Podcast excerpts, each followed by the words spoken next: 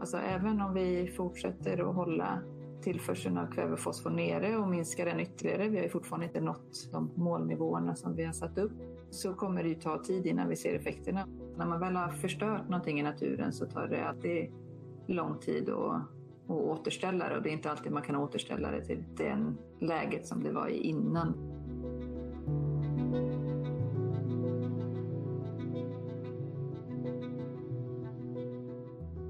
Övergödning, försurning och föroreningar, det är bara några av de hot som finns mot arterna i havet.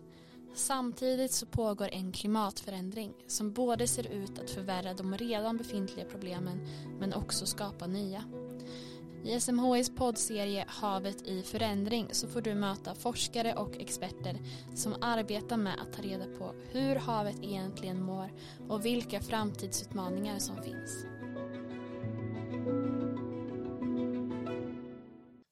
Hej och välkomna till SMHI-podden och till dagens avsnitt som ska handla om Östersjöns syrefria bottnar, vilket man kanske också har hört benämnas som döda bottnar. För att det är ju så att om det inte finns något syre så kan ju inte heller växter och djur leva där. Och idag så kommer vi prata om hur de här syrefria bottnarna uppstår. Det är en kombination av övergödning och Östersjöns geografi. Vi kommer också att prata om hur det här påverkas av den pågående klimatförändringen och vad man kan göra åt den här situationen i Östersjön.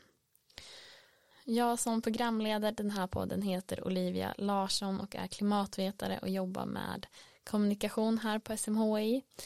Och dagens första gäst som vi ska ta in i avsnittet det är Lena Viktorsson som är doktor i oceanografi och jag intervjuade henne via länk och här beskriver hon läget i Östersjön gällande de syrefria bottnarna.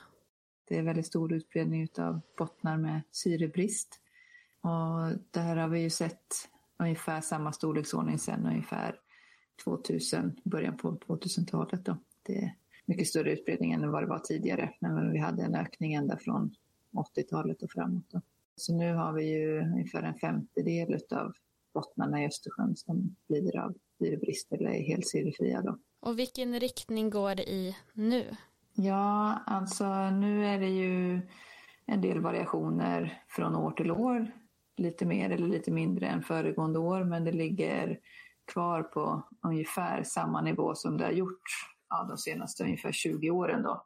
Liten tendens till kanske ökning då nu har vi syrebrist så högt upp i vattenmassan så vi når nästan ända upp till det här språngskiktet som, som delar av ytvattnet och djupvattnet. Då. Så att syrebristen uppe ute i öppet hav kan inte, den kan inte expandera jättemycket mer än, än den nivån som den är på nu. Det kan ju hända en del till då, men, men den är ja, kanske inte på sitt max, men ganska nära då.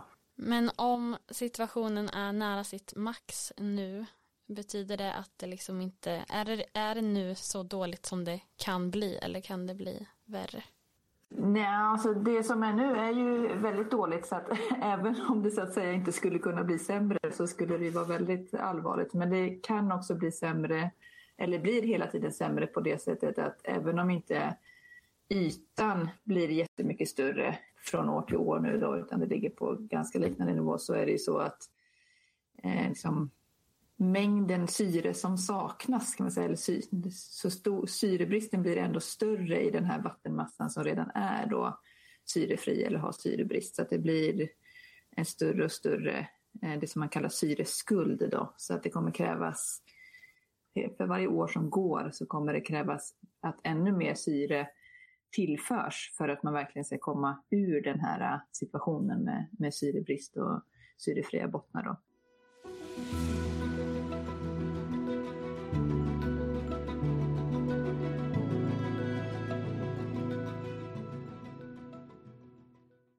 Och som gäst i studion idag så har jag med mig Elin Almroth Rosell som är doktor i marin kemi och forskare här på SMHI.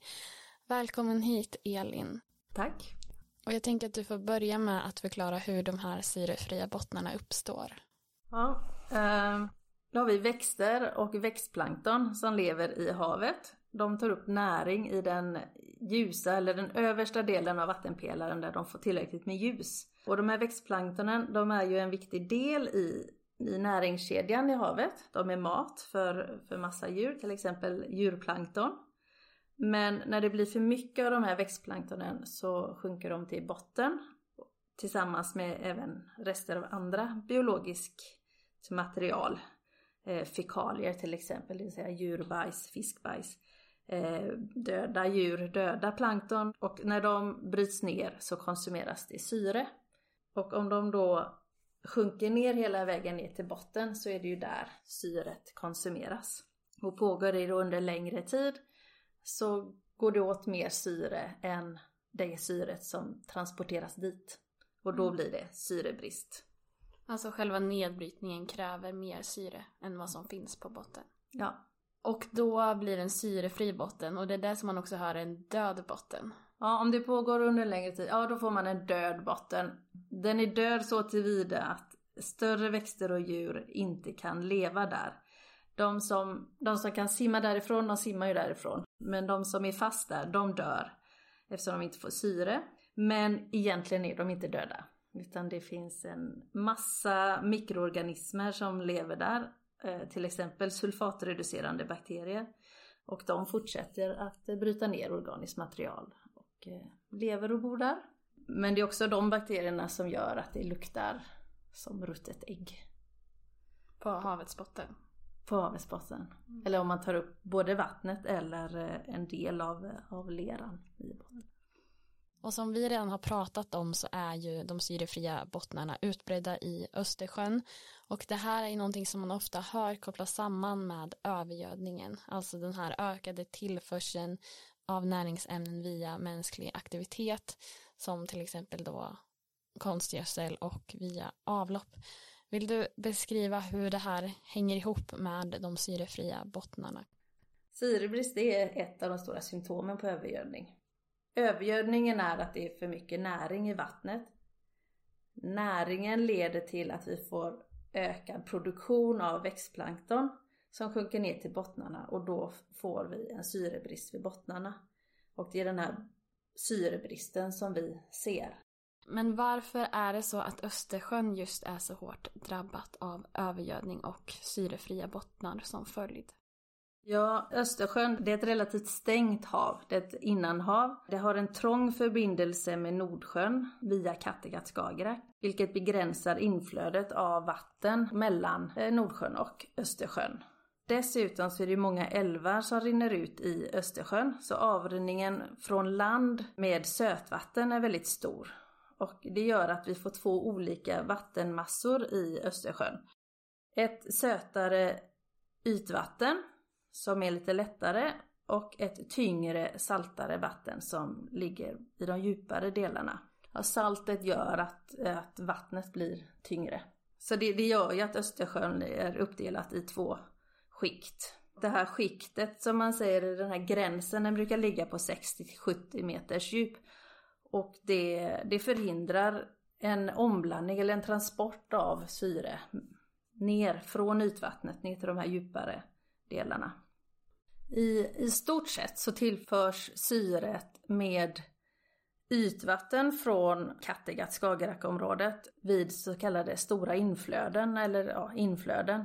Och då sjunker det här, för då är det tyngre, så då sjunker det ner till de djupare delarna i Östersjön och tar med sig syrerikt vatten. Det gör att man då får ett tillflöde av syre.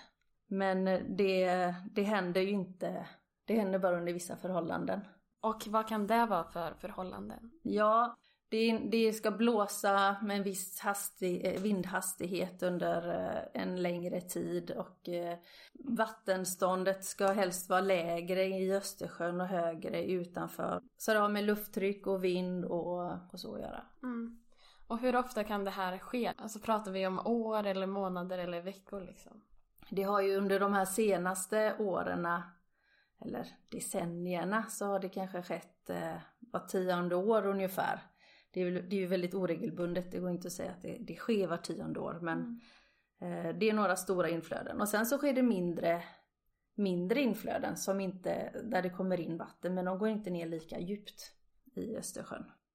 Och sen så, här har det ju alltid varit i, i Östersjön egentligen, eller alltid varit kanske är fel men historiskt sett så har ju Östersjön lidit av syrebrist Redan innan vi började släppa ut Redan innan.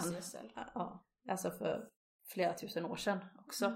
Mm. Man tror att det har berott på till exempel klimatförändringar eller, och förändringar i avrinning från land och sådana saker. Så att Östersjön är, är liksom känslig för den här typen av förändringar. Men man kan ändå se liksom att det har påverkats ännu mer sen efter krigstiden typ, när vi började med mer konstgödsel. Ja, det, den, den syrebristen som vi ser nu, den, den eh, tror vi ju beror på att, eh, att man började använda konstgödsel i efterkrigstiden. Det var billigt och det var nytt och det satte fart på jordbruket och man behövde mat.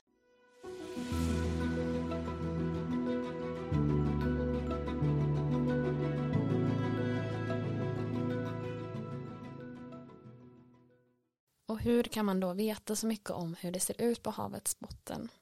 Det är ju för att man mäter så regelbundet. Och SMHI de använder sig bland annat av forskningsfartyget Svea för de här mätningarna. Och eh, varje höst så gör man bland annat en syrekartering och sen så gör man varje månad regelbundna mätningar. Och vart man kan hitta rapporterna om det här, det finns det länkat till i själva avsnittstexten till det här avsnittet. Men för att vi ska få en inblick i hur de här mätningarna har gått till så har jag besökt forskningsfartyget Svea efter det hade varit ute på en av sina resor och eh, där visade Lena Viktorsson mig hur mätinstrumenten som man använder ombord fungerar. Nu är jag på forskningsfartyget Svea med Lena Viktorsson som är doktor i oceanografi och som har varit ute på en veckas lång resa med Svea. En resa som man gör ungefär en gång i månaden. Vart är det som ni har åkt den här gången? Ja, vi har åkt ifrån Kalmar norrut och rundat Gotland och sen ner söder om Sverige förbi Bornholm eh, genom Öresund och så upp här på västkusten och genom Kattegatt och Skagerrak och nu är vi i Lysekil. Det är samma resa ungefär som vi gör då en gång i månaden ungefär och besöker 20-25 stationer varje gång, alltså samma platser, positioner i havet då, varje resa. Så vi får en lång mätserie med en mätning per månad då. Och ni mäter dels på de här stationerna men ni mäter också hela tiden som skeppet åker, eller hur går det till? Ja, men det stämmer, det gör vi och det är en av de nya förbättringarna med det här forskningsfartyget Svea då. Eh, så förutom de här mätningarna som vi kan göra på de här fasta stationerna då, Eh, så har vi också en så kallad ferrybox ombord som tar in vatten ifrån fem meters djup hela tiden när vi kör och så kan vi mäta då i ytvattnet flera olika parametrar. Salt och temperatur såklart, syre men även eh, olika typer av lite mer biologiska parametrar som hänger ihop med cyanobakterieblomningarna på sommaren och, en hel del andra saker i vattnet. Ja, och hur, eh, hur mår du efter en sån här resa då, nu när ni har varit på sjön i en vecka? Ja, men nu är man rätt så trött. Vi jobbar ju skift när vi är ute, så vi jobbar 12 timmar per dygn men i 8 timmars skift. Då. Så att det blir ju att man jobbar natt ibland och ibland är det stormigt och det tar ju en del på krafterna. Så man är rätt trött efter att ha varit ute en hel vecka. Då. Och nu så står vi framför ett eh, stort mätinstrument som vi ska prata om. Vill du säga vad den heter? Ja, det här är ju kan man säga ryggraden i vårt mätprogram. Eh, det är det som vi normalt sett kallar för CTD, eh, vilket är en liten förenkling av vad den egentligen gör. CTD står för konduktivitet, temperatur och djup, eller depth. Eh, så det är alltså salthalt, temperatur och djup, men den mäter mycket mer än så. Den har flera andra sensorer på sig också, syre bland annat och turbiditet. Och utöver det så sitter det flera sensorer på den här Eh, stora grejen som du ser. Sen är det en stor, större rundbur runt omkring där det också hänger såna här gråa flaskor på. Då. Eh, och det kallar vi för rosetten. Det är ju som en cirkel runt då. Eh, och det är där som vi hämtar upp vattnet ifrån hela djupet då. Så ända från ytan ner till botten så sänker vi ner hela den här då. Då kan vi dels mäta med de här sensorerna som sitter på det som vi kallar för CTD. Och sen så kan vi också hämta upp vatten i de här flaskorna då och analysera andra parametrar med på labb sen. Sånt som inte sensorerna kan mäta, till exempel näringsämnen finns det inga bra sensorer för utan det måste man ta upp vattenprov och så mäta på labb. Och den här grejen som vi säger att vi tittar på den är väldigt hög, typ två meter kanske? Ja, den går ju ovanför mitt huvud här när vi står på golvet i varje fall. Men den står ju en liten bit uppe så att den är väl någonstans knappt två meter kanske totalt. Och den har ju då som Lena sa massa tuber på sig. De kan man liksom öppna locket på då kommer det in vatten på det djupet man vill ha och så stänger man det. Ja, precis. Jag kan ju visa dig här, även om inte ni som lyssnar ser så kan ju du få en förståelse. Ja. Då eh, finns det en liten hasp som man liksom fäster upp det här locket med här inne. Så finns det ett lock i överkanten på det här eh, gråa rören egentligen som flaskorna är och ett lock underst då. Och sen är det en, eh, ett snöre här som liksom spänner ihop de här locken så de håller sig öppna. Och sen fäster man upp dem på den lilla haspen här inne.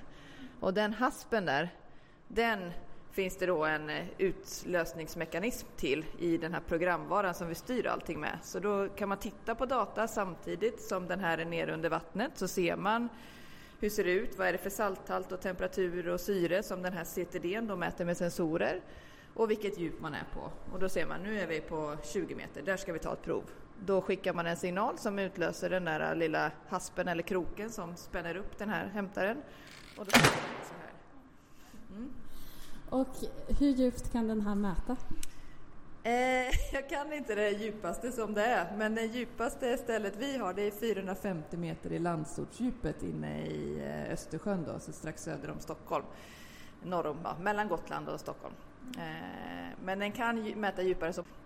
450 meter låter ju jättedjupt det också. Är det ett sånt djup som är syrefritt? För att det är det vi ska prata om idag.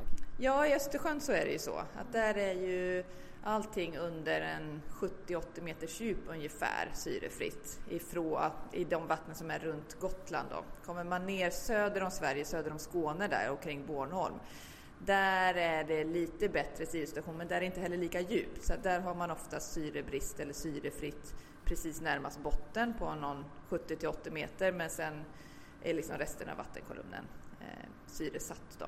Men inne i de här djupa bassängerna där är det syrebrist i nästan hela den volymen. Och mäter man den här syrebristen med den här Ja, precis. Den här mäter både då direkt med den här CTD som det sitter en syresensor på, så då får man syremätningar som är liksom väldigt hög upplösning, alltså tätt hela vägen från ytan till botten med Ja, man kan egentligen nästan göra varje centimeter om man skulle vilja processera på det sättet. Då. Eh, men sen tar vi också syre ifrån de här vattenproverna i de här hämtarna som vi precis pratade om. Eh, och analyserar med en metod som kallas för Winkler-metoden inne på labb som är en väldigt gammal metod för att bestämma syre men också väldigt, väldigt precis. En av dina kollegor sa att den var typ från 1800-talet. Ja, det stämmer. Precis. Så den, är, den har några år på nacken men den är, den är väldigt exakt och bra.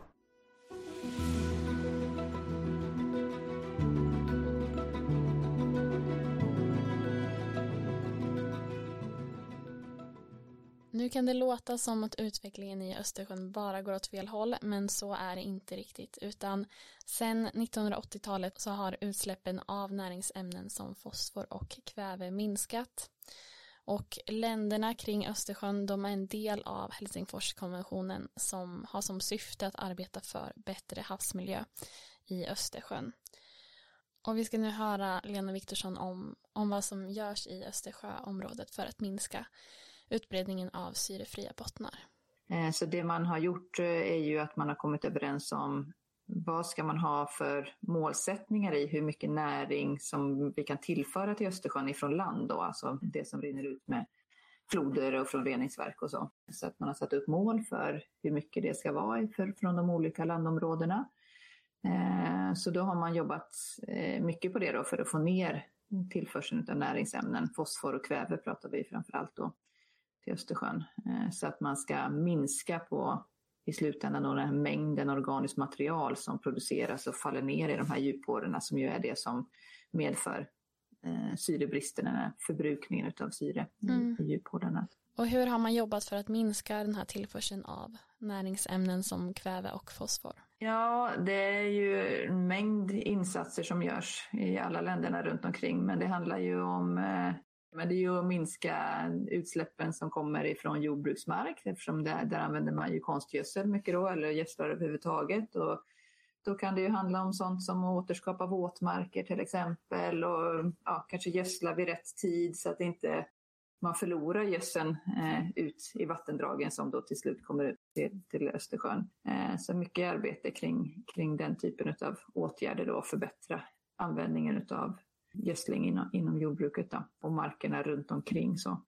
Och också såklart att införa eh, ökad rening av fosfor och kväve i, i reningsverken då, och bygga ut reningsverken runt, runt Östersjön. Det, det finns ju flera städer som, som har fått reningsverk först senare än vad man skulle kunna tänka sig. Så, så att det har man ju också jobbat hårt på, då, att rena vattnet ifrån städerna. Så det har gjort att vi har minskat väldigt mycket på tillförseln av kväve och fosfor till Östersjön ifrån när det pikade på ja, mitten på 80-talet där någonstans. Så det, på det sättet så, går, så är det ju en, en ändå positiv utveckling men det tar ju tid innan man ser eh, resultaten av det i mm. havet. Då. Men kan ni se något resultat på det här när ni mäter? Ja, I Utsjön som vi jobbar i då, eh, alltså ute i öppet hav, där, eh, där märker man inte något drastiska förändringar utav det här ännu då. Det är inga, inga stora liksom minskningar utav näringsämnena i, i varken yt eller djupvattnet då, än så länge. Men i kusten vet jag att där har man sett en del förbättringar då. Mm. Bättre siktdjup bland annat och liksom mindre övergödningseffekter. Så. så där händer det lite mer, lite snabbare. Mm. Så det kommer liksom dröja innan vi ser ett Östersjön som har återhämtat sig? Alltså även om vi fortsätter att hålla tillförseln av kväve och fosfor nere och minska den ytterligare, vi har ju fortfarande inte nått de målnivåerna som vi har satt upp, så kommer det ju ta tid innan vi ser effekterna. Alltså, när man förändrar ett ekosystem så att det hamnar i, i obalans eller så, då kan man inte heller alltid räkna med att det ska vara liksom en, att återhämtningen ska bara vara rakt tillbaka till så som det var innan. Utan då har ju det kanske en annan väg att ta. Det kanske kommer hamna i ett annat läge som är bättre än vad det är nu, men det kanske inte kommer se likadant ut som det gjorde innan vi satte igång med den här övergödningen då och det fick de konsekvenserna som det har fått. Så att det får man alltid, alltså när man väl har förstört någonting i naturen så tar det alltid lång tid att, att återställa det och det är inte alltid man kan återställa det till den läget som det var i innan man förändrade det. Då. Men eh, om vi inte gör någonting alls så kommer det ju bara att bli, vara lika dåligt eller bli ännu sämre. Så att, eh, det, det, får man ju fundera på hur man vill ha det. Om man vill kunna nyttja eh, Östersjön för eh, fiske och rekreation och så vidare. Eller om man bara vill att det ska vara ett dött hav. Men eh, ja, så det är ju vad, vad, man vill ha för natur runt sig och vad man vill kunna eh, nyttja den till. Alltså om man har ett dött hav så kan man ju inte nyttja den för några eh, resurser som till exempel fiske. Då. Så att, eh, ja, det är en fråga som vi får ställa oss. Själv skulle jag gärna se ett friskt hav. Jag tycker det ger mer för oss att kunna ha någonstans där vi faktiskt kan fiska och kan bada med utan att simma i algblomningar och så vidare.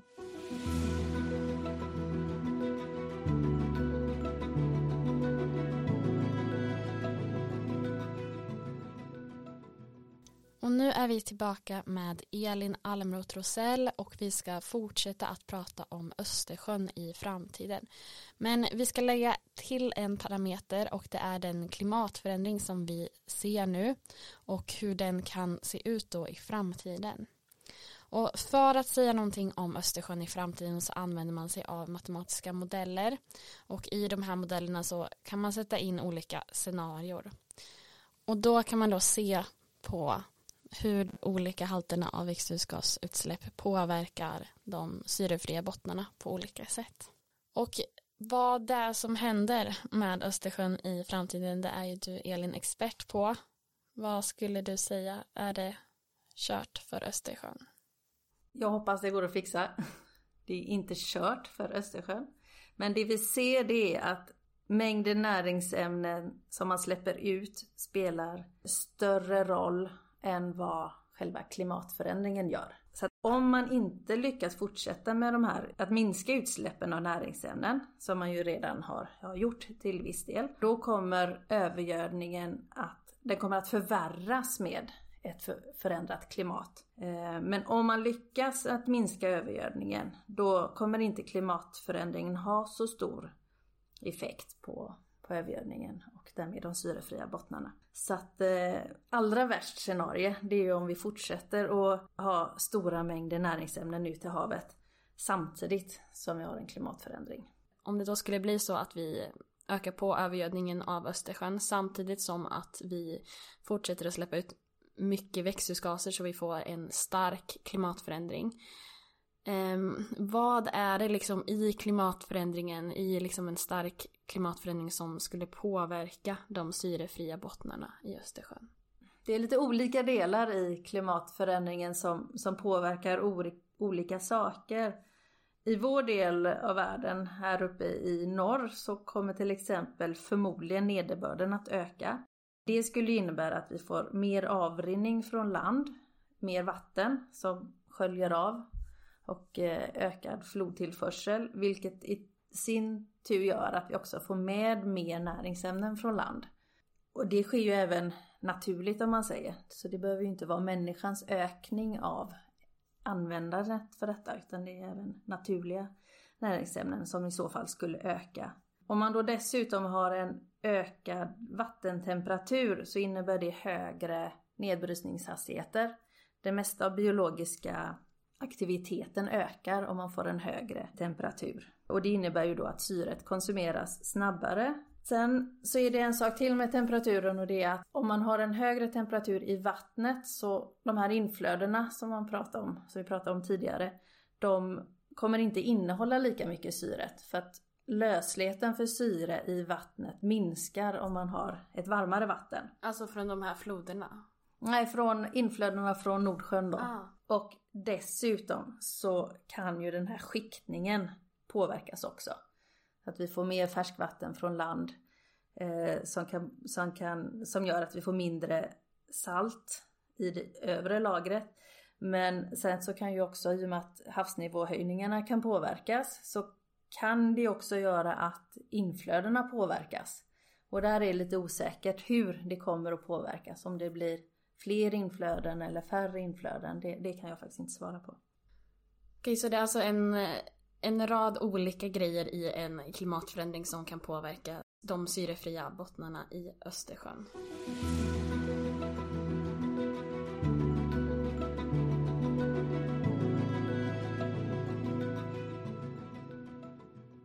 Och det sista vi ska prata om det är ett eh, forskningsprojekt som du Elin har jobbat med som är väldigt coolt.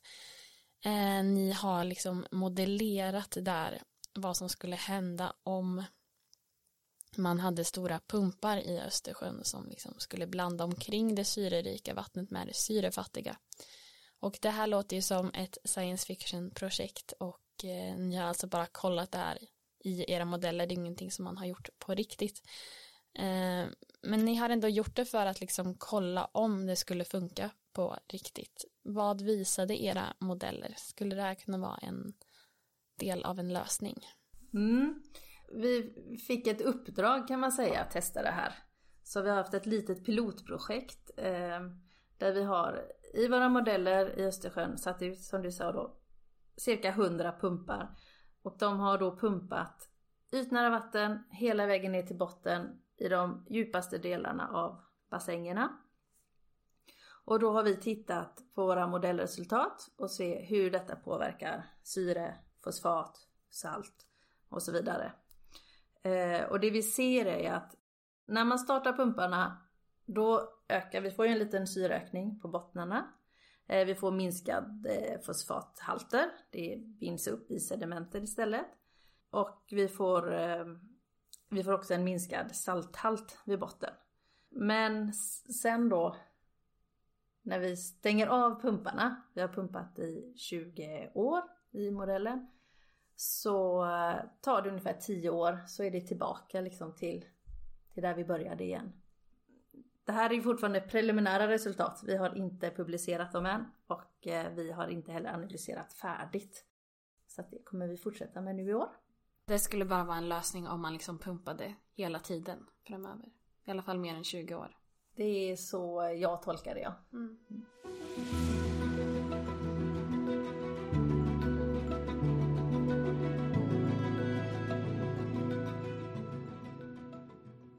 Och det får bli det sista i det här avsnittet. Gästerna har alltså varit Elin Almroth Rosell och Lena Viktorsson. Och vill man läsa mer om det här ämnet så finns det en massa länkar till artiklar och rapporter i avsnittstexten till det här avsnittet. Hej då! Du har lyssnat på en podd från SMHI, Sveriges meteorologiska och hydrologiska institut.